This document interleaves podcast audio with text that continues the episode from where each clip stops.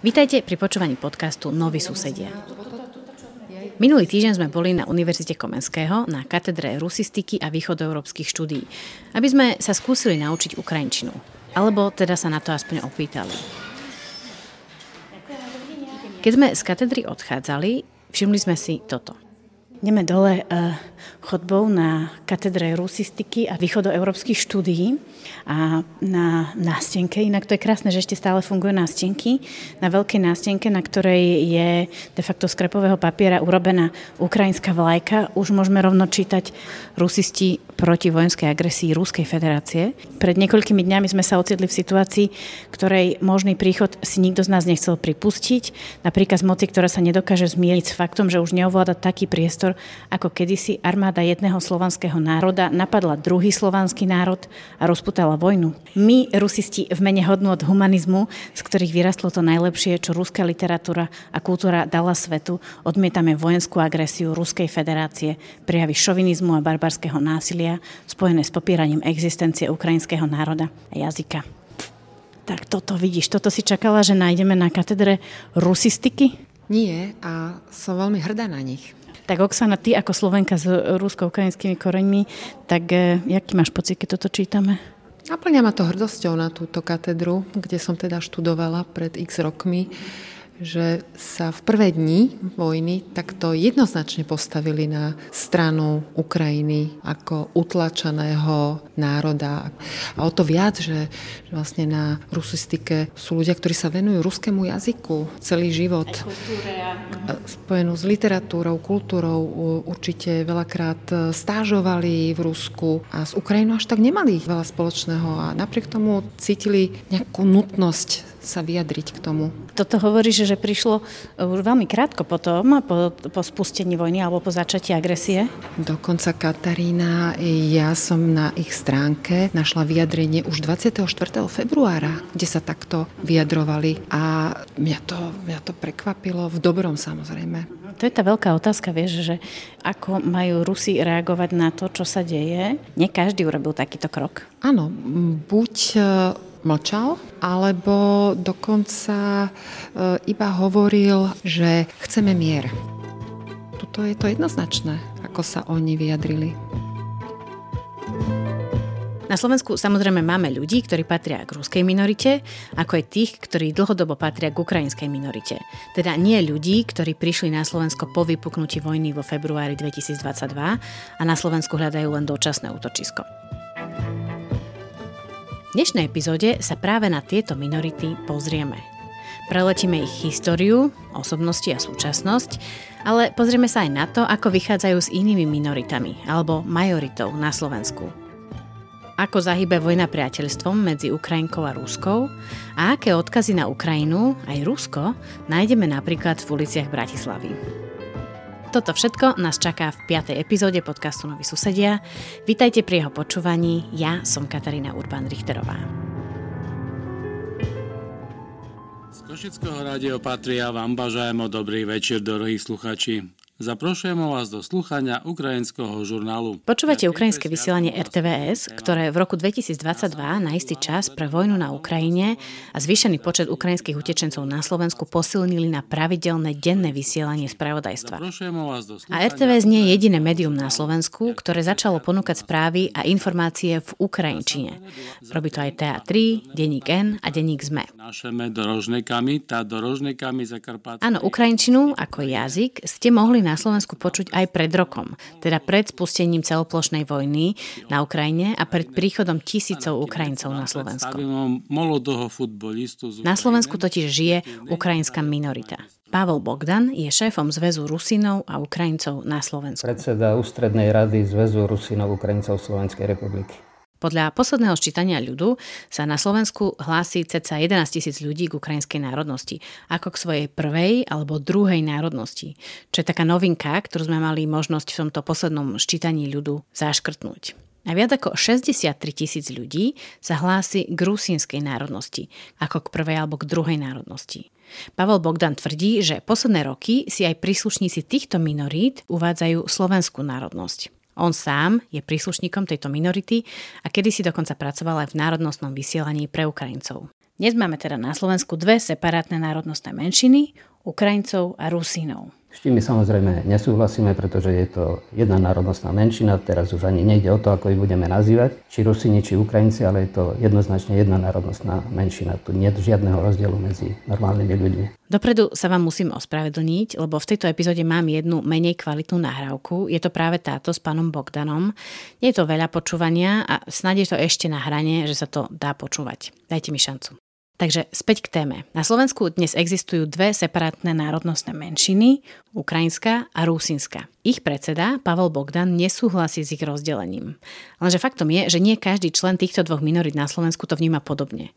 Na pomoc a vysvetlenie som sa spýtala aj historika a príslušníka rusínskej minority, docenta Michala Šmigeľa z Univerzity Matia Bela v Banskej Bystrici, ktorého ste počuli aj v jednej z našich predošlých epizód. Tak len v skratke, kto sú Rusíni? Ono v zásade ide o vetvu ukrajinského národa. To je nesporné. Hej? Len tým, že to etnikum sa nachádzalo izolované od Ukrajiny za Karpatami, ono nadobudlo akúsi svojbytnosť. Stále ide o vetvu ukrajinského národu, ale ktoré má svoje špecifika. Veď vlastne národnosť obráme každý z nás sám, hej? čomu sa cíti od starej ľubovni zhruba po Duklu tam viac menej rusinizmus a už e, bližšie k tým ukrajinským hraniciam sa cítia byť Ukrajincom. Mm-hmm. E, nie je to ale pravidlo. Hej. Áno, áno, tomu rozumiem. Etnikum je jedné, hej? len čas z nich sa hlasí k rusínstvu, druhý ku to isté. Hej? To vidieť na zvykoch, na kultúre, na pesničkách, hej, spievajú rovnaké pesničky, prakticky hovoria jednou rečou. Majú spoločnú históriu, len hovorím, keďže jedni sa hlásia za tých, druhí za iných, tak aby sme tolerovali aj jedných, aj druhých, tak zrejme bolo by vhodné Rusíni a Ukrajinci na Slovensku. Ale ich história je spoločná? Nepochybne. Rusíni je príslušník Rusí, teda tých území od Kývskej Rusy mali sme aj podkarpatskú Rus ako súčasť Československa v medzivojnovom období. Je Bielorus, je Červená Rus, to je Halič a tak ďalej. Čiže ten pôvodný ich názov je Rusin, od, ako som povedal, od Rus.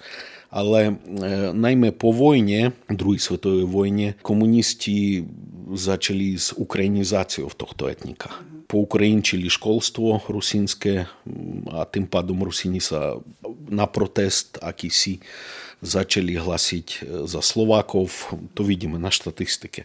V povojnovom období, jak klesá ten počet Rusinov. Myslím si, že bolo by také v tolerantnejšie hovoriť o Rusinoch a Ukrajincoch, lebo v súčasnosti e, z toho etnika, myslím, dve tretiny sa hlasí k rusínstvu a jedna tretina k ukrajinskému etniku. Len v skratke dodám, že jazyky týchto minorít sú rozdielne, aj keď podobné. Ukrajinská minorita sa viaže na Ukrajinu, Rusíni na oblasť bývalej Kývskej Rusy, ale aj Haliče, Voline a Podkarpatskej Rusy. Rusíni dnes nemajú vlastnú krajinu, ale nájdete ich u nás, na Slovensku, na severovýchode, ale aj v častiach Ukrajiny, Rumúnska, Srbska, Chorvátska, Maďarska a početná skupina sa nachádza aj v USA a Kanade. Tak toľko krátke vysvetlenie rusinskej a ukrajinskej minority žijúcej na Slovensku a ich vzťahu. V dnešnej epizóde z týchto dvoch budeme hovoriť hlavne o ukrajinskej minorite žijúcej na Slovensku. Na Rusinsku sa možno separátne niekedy spýtame v budúcnosti, ale faktom je, že ich história je natoľko prepojená, že mnohé veci, o ktorých teraz budeme hovoriť, platia o ukrajinskej, ale aj rusinskej minorite. Samozrejme, vypuknutie celoplošnej vojny na Ukrajine 24. februára 2022 bolo veľkou vecou pre miestnú ukrajinskú komunitu. V dome Slovensko-Ukrajinského informačného centra pár dní po vypuknutí vojny otvorili koordinačné centrum pre pomoc utečencom z Ukrajiny. Organizujeme jazykové kurzy, právnu pomoc, materiálnu pomoc, práca s deťmi a tak ďalej. Denne chodí 50-60 ľudí najmenej niekedy aj viac, pretože keď sú jazykové kurzy, tak samozrejme príde viac.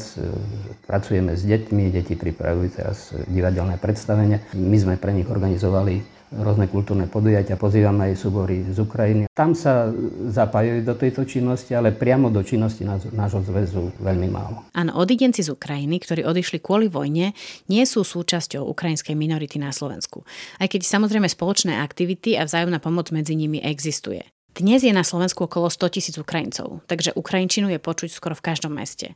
Ale napríklad pred rokom to bolo samozrejme iné. 11 tisícová ukrajinská minorita mala vlastné národnostné vysielanie, vo Svidníku existuje múzeum ukrajinskej kultúry, kde aj skanzen a samozrejme mali vzdelávanie, školy. Z desiatok ukrajinských škôl, ktoré boli kedysi na Slovensku, zostali dnes len dve základné, na ktorých sa vyučuje v Ukrajinčine, alebo sa učí Ukrajinčina. A máme ešte jedno gymnázium s vyučovacím jazykom ukrajinským v Prešove. To, že o Ukrajine vieme na Slovensku málo, priznáva aj Pavol Bogdan. Vraj to ide späť až do čias Sovietskeho zväzu, ktorý nivelizoval všetky tie, tie vedomosti o jednotlivých e, republikách zväzových a tie špecifika jednotlivých národov, ktoré žili v Sovjetskom sveze nejak, nejak boli trošku potlačané. A potom po vzniku samostatnej Ukrajiny, neviem si to presne vysvetliť, e, prečo dochádzalo k tomu, že, že Slovensko sa málo zaujímalo o Ukrajinu. A možno sa teraz opýtam teda na ten moment po spustení vojny vo februári 2022.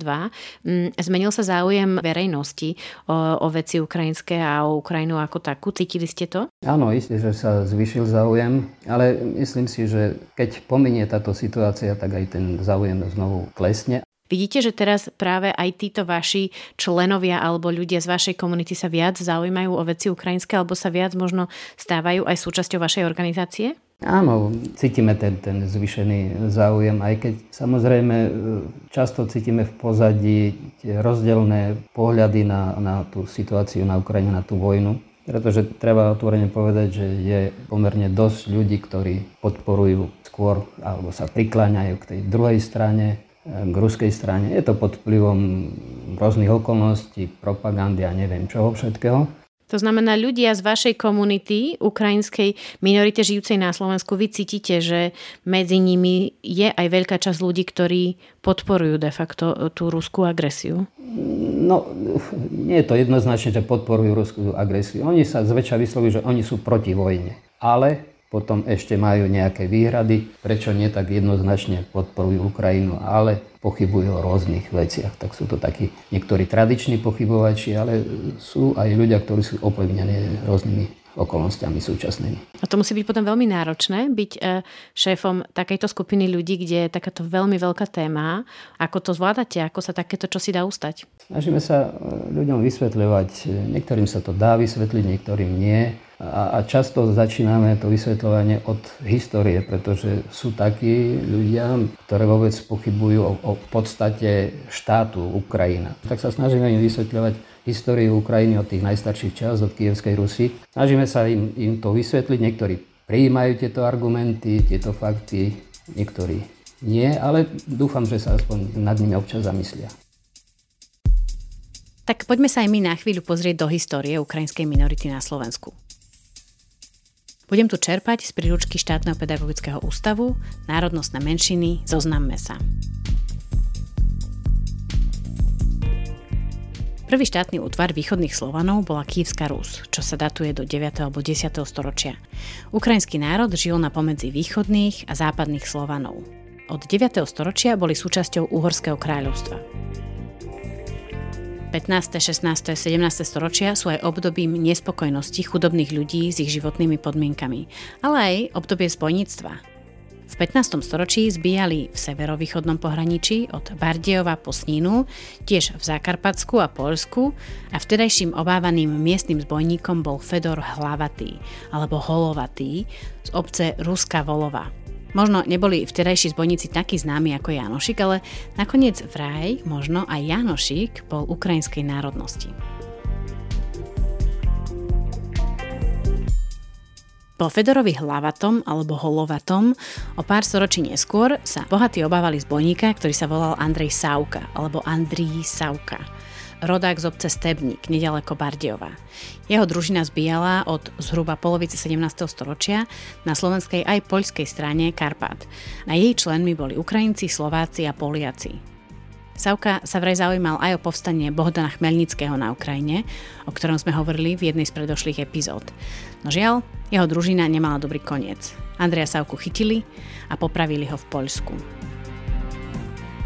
V obci Stevnik, odkiaľ pochádzal ten Andrej Savka, je pamätná tabuľa. Žije to v povedomí ľudí, aspoň časti ľudí. Neskôr je národ z Kievskej Rusy, Ukrajinci, ktorí žijú v podkarpatskej oblasti, súčasťou Rakúsko-Uhorska. A začiatkom 20. storočia vzniklo Československo a podkarpatská Rus bola jeho súčasťou.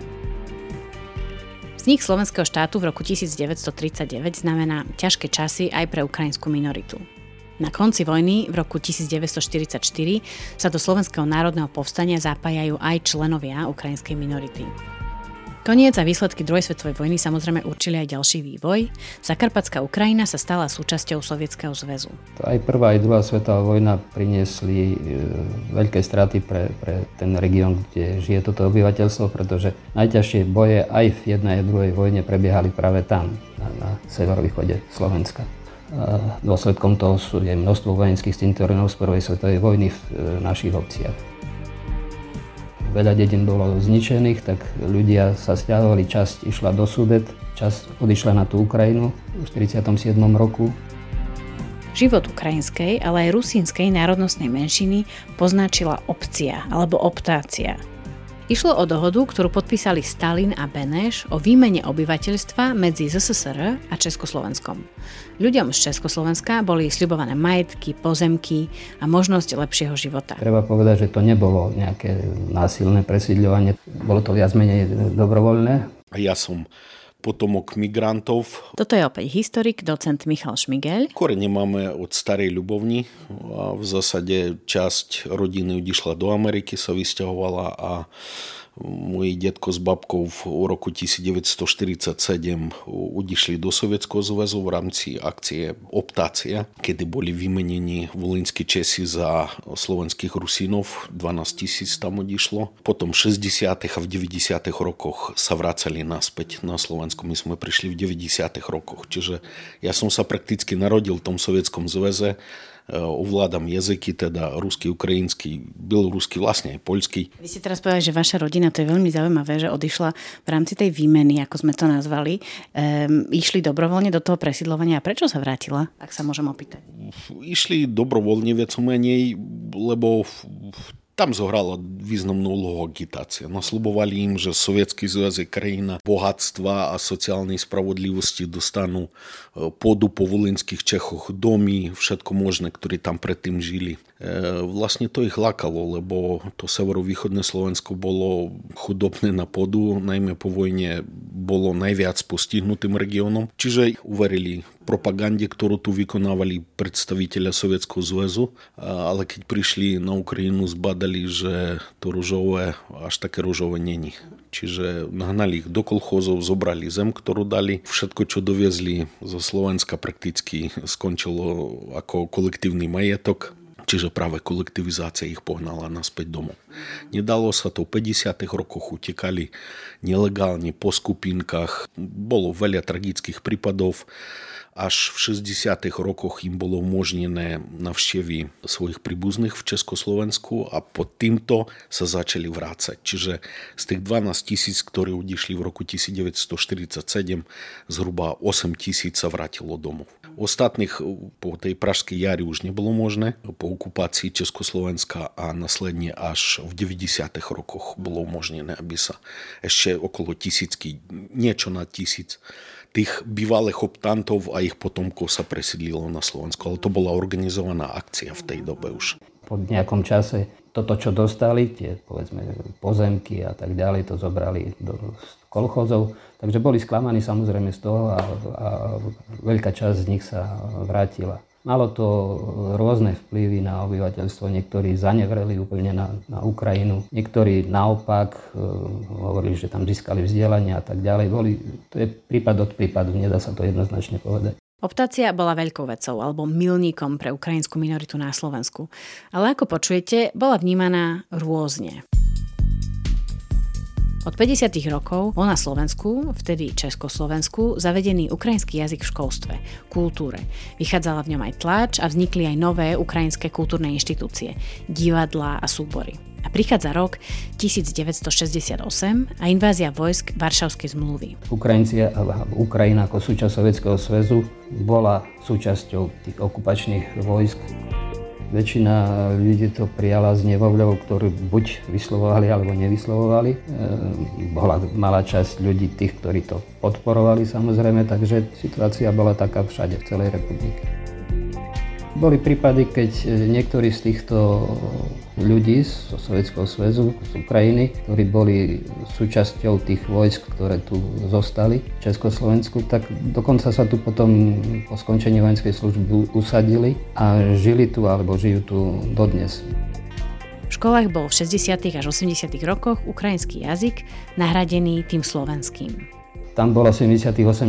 rokoch prebiehala tzv. integrácia škôl, kde zaniklo asi 110 ukrajinských škôl. A celkom tej integrácie 90. rokoch sa začali spory medzi rusínskym a ukrajinským smerovaním, ktoré nakoniec vyústili do toho, že od začiatku 90. rokov sa začali tieto dve národnosti rozdielovať na rusínsku a ukrajinsku.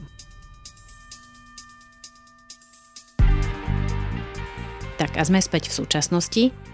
Aké sú také známe alebo dôležité miesta pre Ukrajincov žijúcich na Slovensku alebo pre ukrajinskú minoritu žijúcu na Slovensku? Napríklad jednoznačne samotné mesto Svidník, kde sídli Múzeum ukrajinskej kultúry a kde 67 rokov robíme slavnosti kultúry Rusinov, Ukrajincov, Slovenska. No a sú to miesta tých najťažších bojov druhej svetovej vojne, kde je tiež množstvo rôznych pamätníkov. Je tam vojenské múzeum samozrejme, ktoré tiež s nami súvisí. Potom jednoznačne ide o drevené chrámy, 28 drevených chrámov, ktoré sú roztrúsené hlavne vo Svidnickom, Bardejovskom, čiastočne v Snínskom alebo Humenskom regióne. Sú to väčšinou národné kultúrne pamiatky.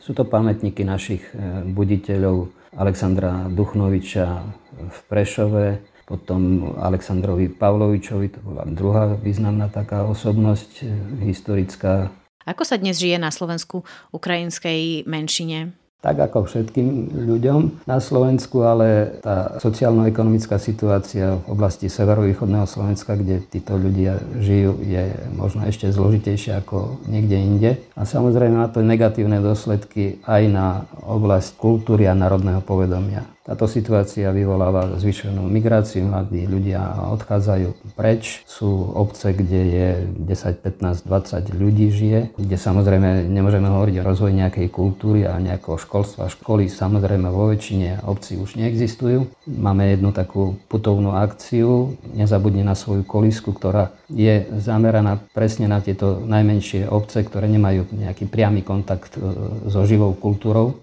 No a práve tam my prinášame taký neveľký program, v ktorom sa snažíme približiť históriu tejto obce, pretože mnohí ľudia nepoznajú ani históriu svojej obce. Samozrejme sú tam speváci, väčšinou takí známejší, ako napríklad Maria Mačošková, ktorá vždy pritiahne obyvateľov a často býva tak, že v týchto obciach na tomto programe býva viac ľudí, ako, ako je obyvateľov tejto obce, pretože prídu aj rodáci z tejto obce a podobne. Ukrajinská minorita dnes žije najmä kultúrou a kultúrnymi aktivitami, nacvičovaním divadelných predstavení, spevacké súťaže a festival. Pavel Bogdan tvrdí, že veľké dni slávy ukrajinskej minority sú už za nami.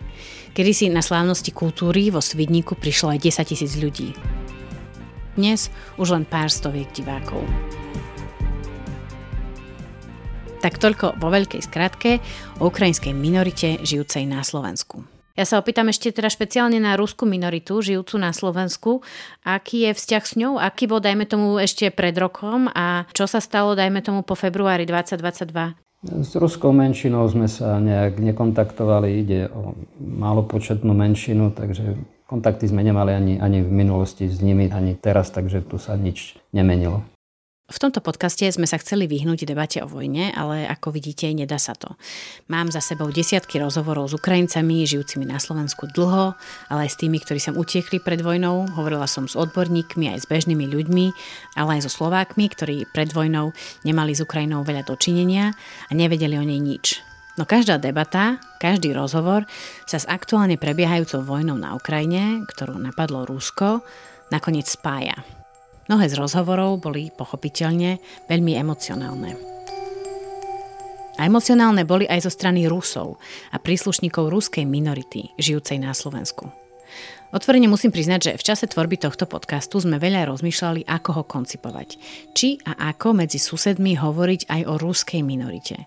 Keďže sme naň dostali podporu aj z Fondu na podporu kultúry národnostných menšín, kde cieľom nášho podcastu bolo aj posilnenie interkultúrneho porozumenia medzi minoritami a majoritnou spoločnosťou, ale aj odstranenie nedorozumení, jasne sa otvorila príležitosť pozrieť sa na to, ako vojna na Ukrajine zmenila život na Slovensku aj ruskej minorite dať aj im priestor vyjadriť sa a predísť prípadným nedorozumeniam.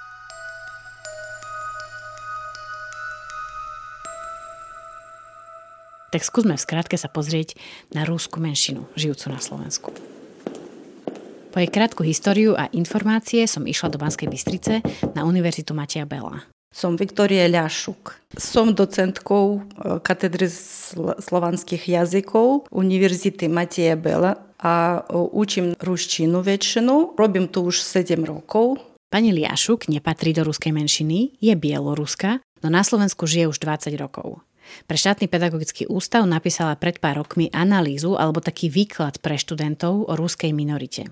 Táto minorita nie je veľká, pred cca desiatimi rokmi sa k nej hlásilo okolo 2000 ľudí. Myslím, že možno už to bude aj viac z týchto 10, za týchto 10-11 rokov, lebo teraz už e, dosť veľa máme e, aj študentov z Ruska. 2000 e, ľudí, to vás prekvapilo? Je to malé číslo? Čakali ste, že budeme hovoriť o väčšej minorite? Mne sa zdá, že 2000 je to dosť na to, že by človek cítil nejakú takú komunitu svoju. Za posledných 10 rokov išiel počet ľudí, ktorí sa hlásia k ruskej minorite na Slovensku, poriadne hore. V roku 2021 si ju udalo ako svoju prvú alebo druhú minoritu okolo 8 tisíc ľudí čo je štvornásobok v porovnaní s pred desiatimi rokmi. A v ktorých častiach Slovenska je, možno je najviac týchto ľudí? Väčšina bola e, východ Slovenska, e, tam bol, bola misia pravoslávna v tam bývalo, e, žilo, pracovalo a boli uznané boli,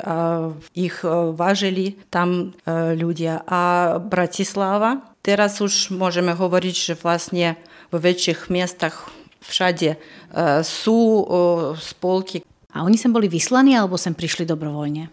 Keď vieme dejiny emigrácii, tak vlastne väčšinou už odchádzali tie, kto neboli spokojní s tou revolúciou. Takže v niektorých takých najvýznamnejších potom aj nedobrovoľno odosielali, ale v 30. roky to asi ešte nebolo tak. Poďme sa teda pozrieť na ich históriu. Kedy začali prichádzať Rusi na Slovensko? Je to dejiny sú spojené s tou oktobrovej revolúciou. Hovoríme o veľkej oktobrovej socialistickej revolúcii v roku 1917. Keď veľa imigrantov odišlo z e, Ruska a hľadali si možnosti, kde žiť, kde zostať, tak väčšinou tak veľa týchto emigrantov dostala najprv, to, to, keď do Česka, Slovenska, tak najprv do Čech. A potom už niektoré z Čech prichádzali do Slovenska. V porovnaní s Českou republikou emigrantov z Ruska na Slovensku nebolo veľa. Prichádzali sem robotníci, rolníci či vojaci, ale aj remeselníci, obchodníci, úradníci a dokonca aj ľudia z aristokratických rodín. Väčšinou pracovali ako vysokoškolskí a stredoškolskí učitelia. Niektorí Rusi utekli do Československa, alebo teda priamo už na Slovensko, aj pre náboženskú neslobodu v ich krajine. Väčšinu to prišli s pravoslávnou vierou a mali aj misiu pravoslávnu v Ladomírove na východe Slovenska. Bývali tam aj mnísi, takže tam bolo taký centrum e, pravoslávnej religii. Ale e, poznáme aj v Bratislave ten e, kostol Mikuláša, Druhá svetová vojna mala veľký vplyv na osud ruskej minority na Slovensku. Po jej skončení mnohí ľudia buď emigrovali ďalej na západ, alebo sa vrátili domov, dobrovoľne, alebo dokonca boli deportovaní. Počet ruských emigrantov na Slovensku v tomto období výrazne klesol, avšak niektorí Rusi sa na Slovensku natrvalo usadili a tak sa tu vytvorila druhá a tretia generácia ruských pristahovalcov. Aké sú také známe osobnosti ruskej minority žijúcej na Slovensku? Čo sú také dve, tri mená, ktoré by určite sme mali poznať? Ja si myslím, že veľmi významná osobnosť to je Aleksandr Viktorovič Čumakov, profesor, doktor vied, ktorý e, bol riaditeľom výskumného ústavu cukrovárnictva a takmer celý život venoval tomu otázke agrochémii a mikroelementom. Aleksandr Isačenko, ktorý časť svojho života venoval výskumu slovenskej kultúry aj rusistike na Slovensku. A ja si myslím aj Nina Pavlovna Štepánska, ktorú dlhodobý pedagóg, ktorý vlastne vyučil rusistov východného Slovenska. Aké sú také známe miesta, alebo známe, alebo dôležité miesta pre ruskú minoritu žijúcu na Slovensku? No, pri to určite to je Ladomírovo. Tam aj začáreň bola, aj celý komplex bol, ale práve, že toto Ladomírovo fungovalo do konca vojny. А потім Мнісі, а представителя православ'я потім одійшли до Америки. Ну, самозрейме, при тих э, гордінов Другої світової війни, так тен славін зостава. Або ай э, ті пам'ятники, наприклад, в Мартіні, Vraj typická vec, ako sa spoznať alebo prepojiť sa, je cez čaj, teda pozvankou na čaj. Pri čaji, keď sedia, rozprávajú, takže spievajú pesničky, tak toto tiež zostalo aj tu na Slovensku. Takže de facto, aj keď oslavujú, dajme tomu, slovenské sviatky, alebo tak, ako ich my oslavujeme tu, tak ich oslavujú možno svojím spôsobom, že vás pozvú na, na pitie čaju, ktorý je vytvorený tým samovarom, že? Áno, áno, pri samovare. Áno, tento samovar, to je pri rusistov tiež taký ako, ako znak e, ruskej kultúry, tak aj rusisti, ktoré nie sú ruskými, tiež dobre poznajú. Takže de facto, keď vidíme u niekoho doma samovar, tak typujeme, že toto znamená, že je tu ten odkaz na tú Rus ruskú tradíciu. Neznamená to, že ten človek je Rus, ani neznamená, že ten človek je hneď etnický Rus, ale možno je z druhej, tretej generácie, možno to má nejaké prepojenie s ním. Alebo to môže byť rusista, ktorý veľmi dobre pozná e, ruskú kultúru, učil sa v Rusku. Tak tu u mňa nevidíte samovar. Práve som sa chcela spýtať, že kde vy máte samovar, ale možno ho máte. My sme tu, my sme tu na katedre samovar nemáme. Ale doma mám. Dnes už tu máme druhú, tretiu generáciu etnických Rusov alebo národnostných Rusov na Slovensku. Hlásia sa k svojim koreňom alebo sa úplne asimilovali alebo e, ako vyzerajú? No samozrejme, že už e, z, z jazykovej e, akože hľadiska už slovenčinu oni už ovládajú veľmi dobre. Ruštinu tiež poznajú, ale tak akože určite e, aspoň hovoria, že, že sú Rusi. Že, že vlastne, áno, že vlastne neskrývajú toho, že, že sú. Vlastne niekedy e, cítiť, že e, ruština je gramaticky dobrá, ale ten kultúrny už ten kontext, on už je sformovaný na základe slovenskej kultúry. Lebo už vlastne nemajú ten úplný prístup k tej ruskej kultúre. Vy ste nie súčasťou ruskej minority žijúcej na Slovensku. Vy ste potvrdili, že ste Bieloruska a veľa o nich viete. Viete mi povedať, ako sa žije dnes na Slovensku ruskej minorite? Mi sa zdá, že tí Rusi, ktorí žijú na Slovensku, oni je súčasťou slovenskej kultúry. Takže slovenského priestoru. Ja sa samozrejme pýtam aj preto, že od februára viac menej mm, Rusi vedú vojnu na Ukrajine, ktorá je hneď vedľa, alebo teda je, je našim východným susedom. Slovensko ukázalo z počiatku takú dosť veľkú solidaritu s Ukrajinou, tak preto nad tým rozmýšľam, že či dajme tomu sa zmenil život pre ruskú minoritu e, na Slovensku aktuálne. No, to, na toto otázku nemôžem vám povedať, len e, môžem e, povedať to, že napríklad у нас тут на університеті учаться ай е, похадзаються з Руска, а похадзаються з України студенти, але між собою немає жодних конфлікти. Я не видим ніяких таких розділів між тим, що було перед тим, а що зараз є. Наприклад, студенти достали ай, е, ціну декана за те, що прикладали, лебо зараз веля потребує прикладати на ай на до русчини, ай до українчини, допомагати людям. Ja som veľmi rada, že ste sa so mnou dnes stretli, lebo Priznám sa, nie je pre mňa ľahké zistiť niečo o ruskej minorite žijúcej na Slovensku. Existujú, myslím, tri organizácie na Slovensku, ktoré sa venujú tejto minorite. Sú taká centrála v Bratislave, potom, ak hovorím správne, vy to viete možno lepšie, jedna je v Banskej Bystrici a druhá je ešte v Žiline? Aj v Žiline je, je aj v Martine je tak, takisto v Nitre. Ja som teda s nimi bola v kontakte a nikto sa mi nechcel vyjadriť k tomu, aký je dnes život na Slovensku pre človeka, ktorý je ruskej národnosti alebo etnický Rus, alebo sa hlási k tejto národnosti. Prečo si myslíte, že so mnou nechcú hovoriť? No, toto ja neviem vám povedať. Toto asi oni, každý má svoju na to príčinu.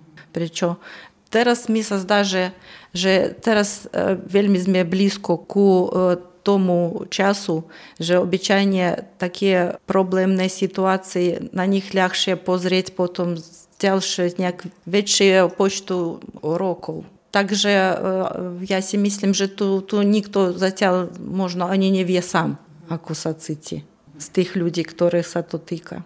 Tak toľko docentka Viktoria Liašuk z Univerzity Matia Bela v Banskej Bystrici. Priznám sa, že som nečakala, že to bude také náročné porozprávať sa s reprezentantmi ruskej komunity na Slovensku.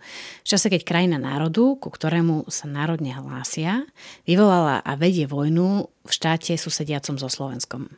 Po niekoľkomesačnej komunikácii s predstaviteľmi ruskej minority na Slovensku, hneď s niekoľkými organizáciami, po e-mailoch a dlhých telefonátoch, sme sa nedostali nikam. Rozhovor odmietli a na otázku prečo, položenú viackrát, som odpoveď nedostala. Prekvapivo rozhovor nám, ale ako vidím aj iným médiám, dávajú najmä mladší Rusy, alebo predstavitelia ruskej minority na Slovensku, ktorí ruskú agresiu a vojnu na Ukrajine odsudzujú. Ako vníma situáciu ruská minorita na Slovensku a jej vedenie, teda nevieme, ani to, aký je dnes život na Slovensku pre ľudí z tejto minority a čo robiť preto, aby sa animozity voči nej alebo nedorozumenia nešírili pretože vraj animozity, či dokonca šikana, tu existuje. Toto je, ako nám bolo povedané, mierne kontroverzná téma. Dávať Rusom alebo ľuďom z ruskej minority na Slovensku priestor, aby sa vyjadrovali k tomu, čo im spôsobila vojna na Ukrajine, aký majú oni z toho pocit a ako to im vstúpilo do života. Je to úplne validná výčitka, pretože na Ukrajine zabíjajú civilistov, bombardujú ich domy, školy a detské ihriská. Týmto ľuďom škodí vojna na Ukrajine samozrejme najviac. Avšak na pochopenie ukrajinskej aj rúskej minority, ktoré dlhodobo žijú na Slovensku, je potrebné, alebo aj zaujímavé, dať priestor a spýtať sa aj na životy tých druhých.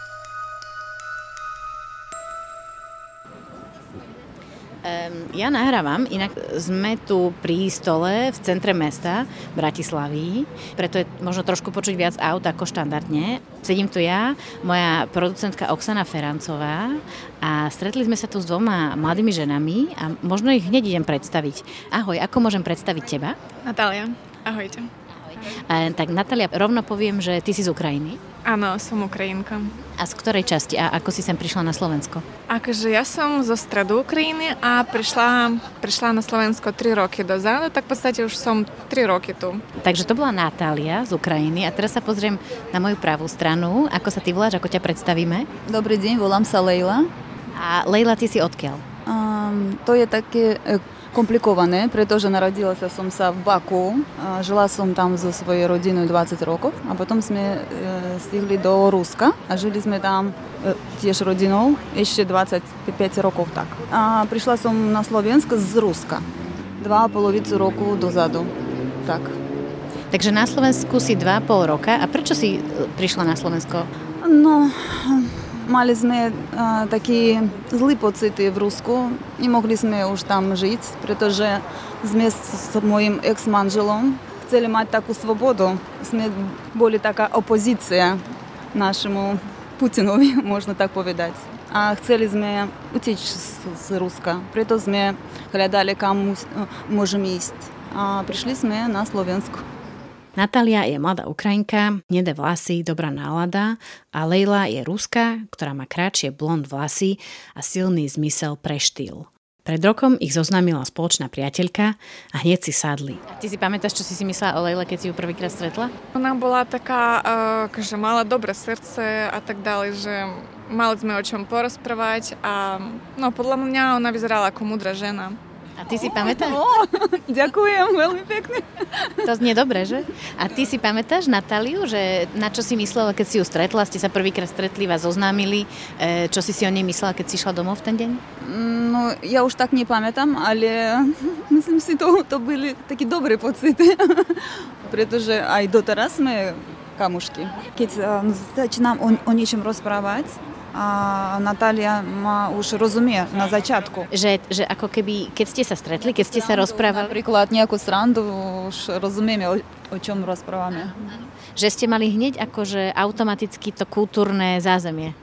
Áno, mali sme, lebo mohli rozprávať aj normálne tým istým jazykom, ktorým sme rozprávali. A to nám veľmi pomohlo, lebo napríklad v detstve sme mali tie isté filmy, rozprávky, knihy, mali čo, na čo spomenúť v minulosti. Možno, že to nám pomohlo, hej, že mali na čo spomenúť. Nejakú srandu. Povieme len slovo nejaké a Slovak to nepochopí. Že a my z toho budeme sa smejať. A je dôležité pre vás mať kamarátku, možno aj cudzinku na Slovensku, keď ste? Áno, a napríklad na začiatku to bolo veľmi dôležité, lebo nikto nemôže pochopiť e, teba tak, ako niekto alebo zo svojej krajiny, alebo niečo z Ruska napríklad. To je taká mentálnosť, mentalita, mentalita. Takže vy dve si ako keby, roz, že vaša mentalita je podobná, ale my sme možno trošku ďalej už od toho, hej? Že vy si viac tak rozumiete v tomto, čo hovorí taká natúra, hej? A že, a že my sme už trošku iní ako, ako Slováci. Ste, ste lepší. Chcela by som mať tiež takú mentalitu. A bola niekedy téma to, že ty si Ukrajinka a ty si Ruska? Nie, nemáme sme s, s tým problém. A, ale Наталя už videla na začiatku, aký ja mám pohľad, názor na, na čo, sa deje v Rusku. A ja o tom hovorila aj možno, keď napríklad mala by som in, iné názory, neboli by sme kamarátky napríklad, ja neviem.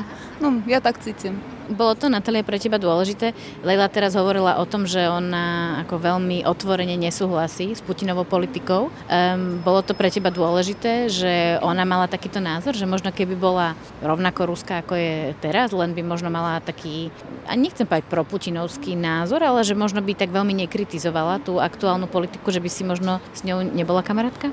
No možno, že aby ona bola odstránená alebo nevnímala politiku vôbec, tak e, akože bola taká neutrálna. Tak my by sme kamarátili, áno, ale v tomto prípade, ak by ona napríklad, že úplne zle rozprávala o Ukrajincach alebo niečo také podobne, tak asi nie, lebo podľa mňa v prvej rade je, aby človek mal dobré srdce a normálne rozmýšľal. Takže to, že je Ruska, je pre teba úplne jedno, ale keby napríklad ona hovorila zle o tvojej krajine, alebo by, dajme tomu, súhlasila s Putinom a s tým, že áno, treba ďalej zasahovať do Ukrajiny na Ukrajinu, tak asi by si dala od nej ruky preč a nekamarátila by sa s ňou.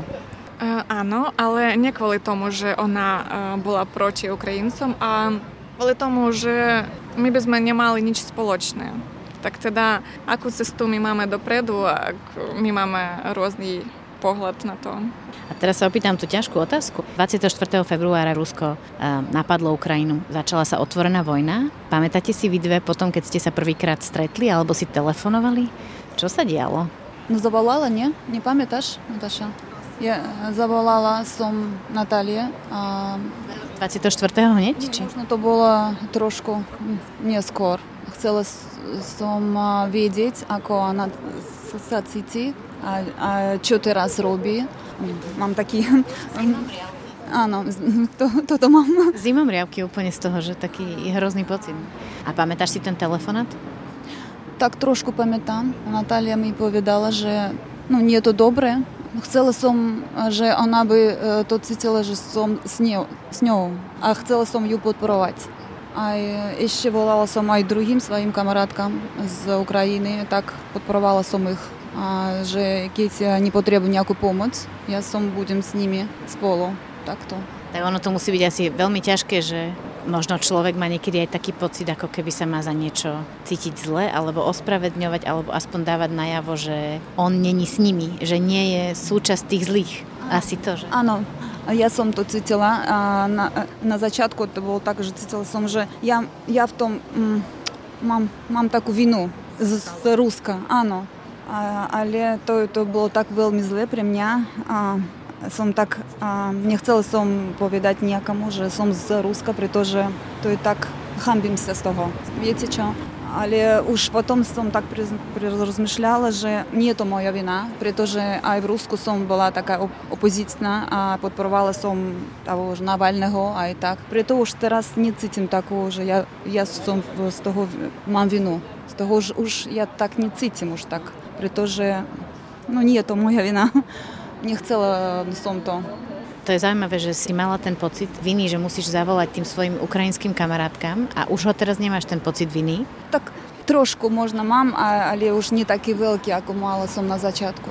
Čo ti pomohlo sa ho zbaviť? Možno, že moji kamušky, aj Наталя, наприклад, mi povedali, že nemáš z toho vinu. Nie je to tvoja vina. Takto. Они меня tiež podporovali. Počúvate Lejlu, Rusku, ktorá žije na Slovensku 2,5 roka, ktorá mi vysvetľuje svoje pocity z toho, že Rusi rozpútali vojnu na Ukrajine a čo to spôsobilo jej. Hneď po spustení vojny sa objavovali na sociálnych sieťach nespočetné vyjadrenia a odsúdenia vojny aj Rusmi, ktorí sa rovnako, ako hovorí Leila, hambili za svoju krajinu. Sami za seba chceli dať najavo nesúhlas a nepodporu vojne. Možno ešte raz počiarknime, že aktuálne prebiehajúca vojna na Ukrajine stála životy tisícky nevinných Ukrajincov a Ukrajiniek. A to nezrovnávame s pocitmi neistoty alebo obavy zo šikany, ktoré môžu mať na Slovensku členovia ruskej minority. Pre mňa to bolo veľmi zlé a som mala takú depku, aj doteraz mám musím vám povedať, a, pretože no, môj život už nebude takým, ako on, on bol predtým. Viete čo? Tak Mam rodzinę w Rusku, kamuszka i tu, a z Polżyaków w Ukrainie, a w Baku, a w Rusku niekich minulych kolegów. No, dla mnie to było mało są taki szok, że Putin napadł na Ukrainę. A chcę wam powiedzieć, że już z byłymi kameratami są nie rozprawam z, z Ruska, при то, że oni mają inny nazor že kamarátov, ktorých si mala na Rusku, už sa s nimi nerozprávaš. To, to myslíš? Aha. Áno, áno, takto. Pretože oni podporujú Putina. Nie, nie všetky, ale podporujú. A tak ja s nimi už nie, nie rozprávam a nič, nemám s nimi nič. Pretože tu musí byť tak, alebo ty je zobiak, alebo nie. Keď ty to podporuješ, si tiež s Putinom. Nemôže byť to taký, ako to... Že neexistuje niečo v strede. Áno, takto, tak hovorím. A keď ty hovoríš, že sa ti navždy zmenil život, tak v čom sa ti navždy zmenil život po tom februári? Oj, nemôžem, nemôžem tak povedať tak jednoduché. Rozmýšľam nad tým každý deň. Každý deň. Viete čo? Aj tak pre mňa to je veľmi ťažké, pretože uh, žila som aj v Baku, aj sme utekli z Baku s rodinou kvôli no, vojny tiež. Тоді то була б такі, така Карабахська війна. Я то пам'ятаю, а при мене то така. Ну я э, мам такі такі поцити, э, сум така тривожність, а то по-слов'янськи. Ну, ано. Áno. Aj rozmýšľam, čo, čo budem mať ďalej a čo, aký budem mať život. Taká som nervózna z toho. Teba sa, Natália, opýtam, že 24. februára si samozrejme pamätáš? No, pamätám ten deň, áno, to bol šok, neviem, stres pre každého Ukrajinca, nielen Ukrajinca, ale hej, pamätám aj to, že volala mi Leila a, a vyšlo, že tak, že potom my sme podporovali ju, lebo ona mala z toho väčší stres, čím ako my. Ale áno, cítila som tú podporu nejakú, že ona chcela takto pomôcť e, v týchto veciach, ale nevedela ako, lebo sama tiež mala z toho nejaký strach, šok. A ty si cítila voči nej hnev? Nie, vôbec to nespájalo, lebo nevadí mi napríklad človek je z Ruska, lebo odkiaľ, aby on mal normálnu hlavu a rozmýšľal akože seriózne, že nemal ten hnev a a nerobil zlé druhým ľuďom. Že ja mám takú kamarátku z Ukrajiny, z Charkiva a ona keď počuje, že je niekto Rus, tak sa normálne zlakne. E, tak som myslela, že či ty máš takéto. Nie, vôbec nie. Lebo e, ja, mám, ja vnímam to tak, že každý Rus, ktorý už je tu na Slovensku, v podstate on mal uh, dôvod, prečo on nie je v Rusku teraz. Tak asi normálny Rusi teraz je tu, takže preto nemám dôvod byť na nich nahnevaná. A vo vašom priateľstve sa niečo zmenilo od e, spustenia vojny? Dajme tomu, pamätáte si vaše prvé stretnutie potom? Už sú takí veľmi dobré kamarátky, aj, aj, aj lepšie, aj lepšie, aj dobré. Že vás to zblížilo? Možno aj toto. Možno, že my cítime e, tú situáciu spoločne a to nám pomohlo nejako. No, podľa mňa je to tak. Aj o tom sa rozprávate? O tom, ako prebieha vojna? O tom sa rozprávate? Nie, nerozprávame. Stačí toho, že my o tom vieme, čítame a rozprávať ešte o tom, to, to je nič. To nepomôže. No. Poslednej dobe sa stali aj také veľmi nepríjemné veci v Bratislave. Zavraždili ľudí. Vy sa cítite obidve bezpečne v Bratislave? Možno práve aj ako cudzinky? Áno, cítim sa veľmi bezpečne. Aj napríklad môžem ísť napríklad noč, dva, tri, áno, nič mi sa stane. A napríklad, keď sedíte takto vonku na káve a hovoríte spolu po rusky, ako vás vnímajú ostatní, alebo aké máte vy pocity z tých ľudí na okolo? Nepozerám na ostatných. Akože my sme prišli do kaviárny, tak normálne si rozprávame a tak ďalej, že nepozerám, čo tam robia ľudia ostatní. To je možno tá sloboda, nie, Lejla? Že, e, a ty máš aký pocit, keď ty hovoríš s niekým po rusky na Slovensku, ako na teba reagujú? Mm, nikak. Nie, nijak. Nie. Všetko je v poriadku, pokojné. Ľudí majú vlastný život a tak nepozerajú. To je dobré. Nehodnotia, nesúdia. Hm? Áno. Toľko priateľky Natália a Leila, ktoré sa veľmi otvorene so mnou rozprávali aj o tom, čo spôsobí vojna v priateľstve žien, ak jedna pochádza z krajiny, ktorá napadla domovskú krajinu jej kamarátky. Leila a Natália mi potvrdili, že do ich priateľstva vojna nevstúpila, respektíve, že ho nezničila. Ale nie je to samozrejme pravidlom. Mnohé priateľstvá, ale aj rodinné puta boli spálené inými názormi a vnímaniami vojny, ktorú Rusko vedie na Ukrajine.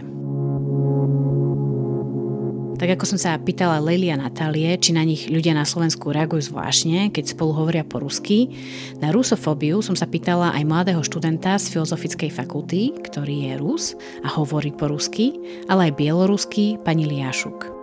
A rusofóbia neexistuje v Slovenčine a 24 февруара, то не, не увидел никаких изменений. Все было, как было пред войной. Ну, оскорблял за то, что я русский. Такого не было. Alebo že by bol niekto na ňo nahnevaný za to, že je Rus. Такого не было. Je v niečom život iný pre človeka, ktorý hovorí po rusky na Slovensku po vypuknutí vojny? Ja som to ne, necítim že by to bol iný, lebo ruština teraz nie je len znak e, ruskej e, národnosti.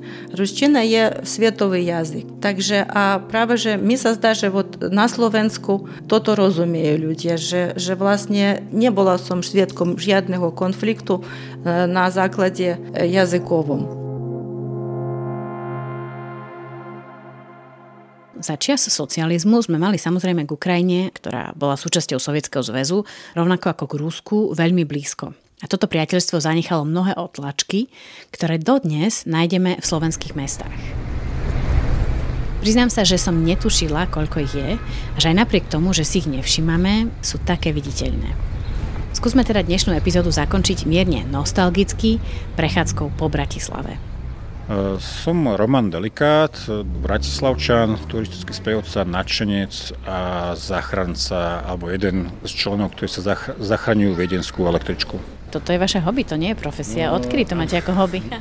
25 rokov sa venujem pátraniu, 25 rokov som turistický sprievodca po meste, takže moji priatelia, keď idú so mňou po meste, tak majú, neviem či šťastie alebo nešťastie, že ja, ja začnem rozprávať a neviem kedy prestať. Začíname na Kievskom námestí, jednom z najrušnejších a najcentrálnejších polôch v Bratislave. Viete, kde to je? Ono sa volalo Kamenné námestie e, historicky. A to, že tu vznikol ten obchodný dom a sa to premenovalo na to Kievské námestie súvisí s tým, že Bratislava je stále družobným mestom s Kievom. E, v tom čase tu už bol postavený vtedy najvyšší hotel do dnešného dňa. To sa dá povedať, že je to najvyšší hotel v Bratislave, hotel Kiev, ktorý žiaľ momentálne chátra a bol súčasťou celého komplexu budov a práve v druhej polovici 70. rokov sa to premenovalo na to Kievské námestie ako náznak priateľstva alebo družby s Kievom.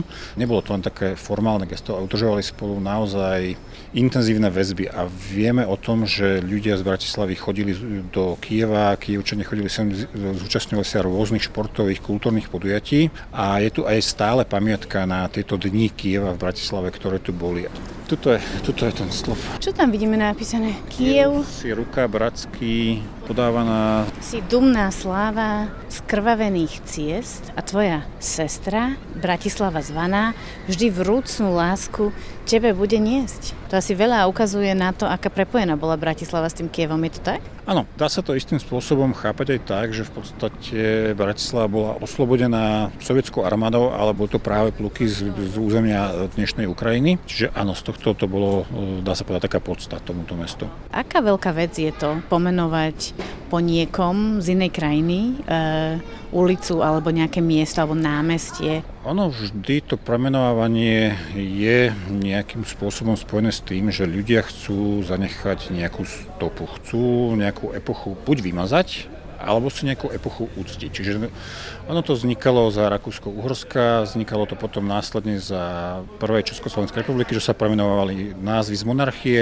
a potom nastúpil po 48 komunizmus, ktorý zase chcel, alebo socializmus, ktorý chcel zase vymazať všetko, čo dovtedy bolo a budovalo sa také nové povedomie spoločnosti. A väčšinou, keď sa bavíme o tej Ukrajine alebo tých e, sovietských uliciach alebo miestach, ktoré boli s týmto späté, boli to velitelia, e, vojnoví generáli, ktorí nejakým spôsobom prispeli k oslobodeniu vtedajšieho Československa počas druhej svetovej vojny. Z toho Sovietskeho zväzu my sa rozprávame o čom? Že to bolo 30% ulic v Bratislave pomenovaných, alebo vieme nejaké percento? Neviem vám povedať presné číslo, ale bola to drvivá väčšina. Väčšina celej Novej Petržalky to bola väčšina týchto sovietských eh, vojenských predstaviteľov. Každá mestská časť alebo každé sídlisko malo minimálne aspoň zo pár ulic pomenované po týchto komunistických funkcionároch. A to bolo niečo, čo bolo vylúčne vidieť v Bratislave, alebo bol to fenomén fenomén celoslovenský, teda československý? To bol fenomén Československa a vlastne e, by som povedal, že celého socialistického bloku. Tým pádom nájdeme asi niekde aj na Ukrajine Bratislavskú ulicu, je to tak? Mm, na Ukrajine konkrétne neviem, lebo tam som nebol, ale v, v Moskve v metre nájdete dve stanice metra. Nájdete stanicu Bratislavskaja a Devinskaja, ktoré sa tam nachádzajú. Ešte stále ešte stále a sú tam aj maliby a vlastne výjavy z Bratislavy a z Devína. Zisťovali sme zisťovali a v Ukrajine, v hlavnom meste Kyiv, sa nachádza Bratislavská ulica, kde je aj tabuľka, ktorá komemoruje Bratislavu. A tak ako máme my hotel Kiev, v Kýve majú hotel Bratislava. Štvorviezdičkový hotel, ktorý je zhruba 15 minút metrom od centra, ktorý tam vraj stojí už od roku 1980. My dnes hovoríme o Bratislave, ale aj v iných slovenských mestách majú rovnako bohatú históriu sovietských pomenovaní. Napríklad Kijovské námestie sa dodnes hrdo píši v Banskej Bystrici. Z Kijovského námestia v Bratislave sa teraz presuňme na bývalé Stalinovo námestie. Kde by ste ohľadali? Pomôžem vám, kedy si to bolo trhovisko s fontánou a obeliskom, no v 40. rokoch 20. storočia túto fontánu rozobrali a postavil tam sochu nadživotnej veľkosti Jozefa Vysarejnoviča Stalina, ktorú sme mu venovali ako darček 70. narodeninám. Ale Stalin sa tu neohrejal dlho. Stalin tu bol zhruba necelých 15 e, rokov, pretože ako vieme v 60. rokoch Stalin sa stal aj v našich očiach tuto na námestí nežiaduci, takže bol odstránený, mu uviazali okolo krku ocelové lano, zaprehli ho za nákladný automobil a jednoducho ho strhli dole. Potom v roku 1974 prišlo k hlasovaniu na námestie Slovenského národného povstania Odkazy na sovietský zväz bolo vidieť všade v Československu. Napríklad namiesto sochy Milana Rastislava Štefánika na nábreží Dunaja sa plánovala veľká socha Vladimíra Iliča Lenina. Dodnes máme v Bratislave Kremelskú ulicu, či Moskovskú ulicu, alebo Puškinovú, Tolstého ulicu, Dostojevský rad, alebo Gagarinovú ulicu. Keď si prejdete Bratislavu alebo tu žijete, neexistuje, že za jeden deň nenarazíte na ulicu, zástavku alebo miesto, ktoré by odkazovalo na niečo z čias Sovietskeho zväzu. Čo sa stalo po 89. Asi sme museli trošku zreflektovať tú zmenu aj, aj týmito názvami. Ako sa riešilo, že čo sa premenuje a kde bola tá línia toho, čo necháme a čo už, čo už je za? Väčšinou sa promenovali všetky tie miesta, ktoré nejakým spôsobom boli buď nelogicky vytvorené, že boli, dajme tomu, na silu, ale samozrejme v prvom rade išlo o to zbaviť sa tých e, pomenovaní po tých všetkých bolševikoch, e, po tých e, rôznych komunistických funkcionároch, ktoré boli. Dnes vy mi viete povedať, aký je ten pomer medzi, dajme tomu, ukrajinskými názvami alebo názvami motivovanými niečím na Ukrajine a ruskými? Uh, niečo, čo patrí k ruskej minorite a k ukrajinskej minorite, keď už hovoríme o tom? Presne povedať neviem, ale, ale tých ruských ulic je oveľa viac, alebo po tých ruských osobnostiach je oveľa viac. Aj v súčasnosti z Ukrajiny to máme oveľa, oveľa menej. Máme tu Kievskú ulicu, máme Odeskú ulicu. Máme Ševčenkovú, nie? Ševčenkovú máme, tu poznám Bratislavčania kvôli daňovému úradu, takže tú ulicu neradi, neradi píšu na obálky. Je pomenovanie ulic e, kultúrna kolonizácia? Bolo aj ako e, toto názvoslovie, alebo tieto mená ulic de facto s takýmto cieľom robené, aby sme to mali my tak podvedome stále v hlave? Áno, áno, tým, že sme boli viac menej 40 rokov eh, orientovaní na ten sovietský zväz, tak všetko, čo prichádzalo z Sovietskeho zväzu, bolo to top, by som povedal, alebo to, na čo sme sa museli primárne orientovať. Bolo to proste to o tom zmeniť tie dejiny, prepísať tie dejiny na ten sovietský spôsob, tak však v vieme, že história sa prepisovala vždy. Tá aktuálne vládnúca politická garnitúra, alebo by som povedal to zameranie tej krajiny, sa snažilo nejakým spôsobom zmeniť eh, či už to kultúrne povedomie, alebo celé to povedomie toho národa nejakým iným spôsobom, aby sa zabudlo na to, čo kedysi bolo. Práve za toho socializmu to bolo všetko orientované na ten sovietský zväz a to dá sa povedať, že prevalcovalo väčšinu, väčšinu sfér nášho života. Či už to boli tie ulice, či už to boli kina, či už to boli, bola kultúra. Takže víťaz píše dejiny a víťaz píše aj názvy ulic a námestí. Áno. Tak aj tu koniec, toľko piata epizóda narratívneho podcastu Noví susedia. Tento podcast je nezávislou produkciou, jeho autorkou som ja, Katarína Urban-Richterová a podpisujem sa aj pod strich, sound design, scenár, rozhovory, moderovanie a narratív. Produkcia, preklady a tlmočenie Oksana Ferancová, doplnkový výskum Olga Žurba, fact check alebo overovanie informácií Vladislav Jackovi a logo podcastu nám spravil Erik Lehrer. Podcast Noví susedia vznikol vďaka finančnej podpore Fondu na podporu kultúry národnostných menšín, Kult Minor, ako aj vďaka podpore nadácie Milana Šimečku. A nájdete ho tu, v podcastovom feede denníka N na všetkých populárnych podcastových platformách ako Spotify, Apple alebo Google Podcasts. Viac o našom podcaste nájdete aj na našej facebookovej stránke pod názvom Noví susedia. Dávame sem aj všelijaké bonusové nahrávky, fotky a iné veci, čo sa nezmestia do epizódy, tak sa tam chodte pozrieť a dajte nám follow. Ak sa vám náš podcast páči, povedzte o ňom kamarátom alebo známym, šerujte nás. Nám to pomôže a možno práve vďaka vám sa niekto úplne cudzí dozvie o veciach, ktoré tu preberáme, ako napríklad o borčovej zmrzline, repinovom obraze alebo o minoritách, ktoré žijú na Slovensku. Ak nám chcete dať vedieť vaše názory alebo reakcie na tento podcast, napíšte priamo mne na katarina.urban.richterová zavinač gmail.com alebo cez náš Facebook. Tak to už je naozaj všetko na dnes. Moje meno je Katarína Urban-Richterová. Ďakujem, že ste si podcast Noví susedia vypočuli a o týždeň nás čaká posledná epizóda.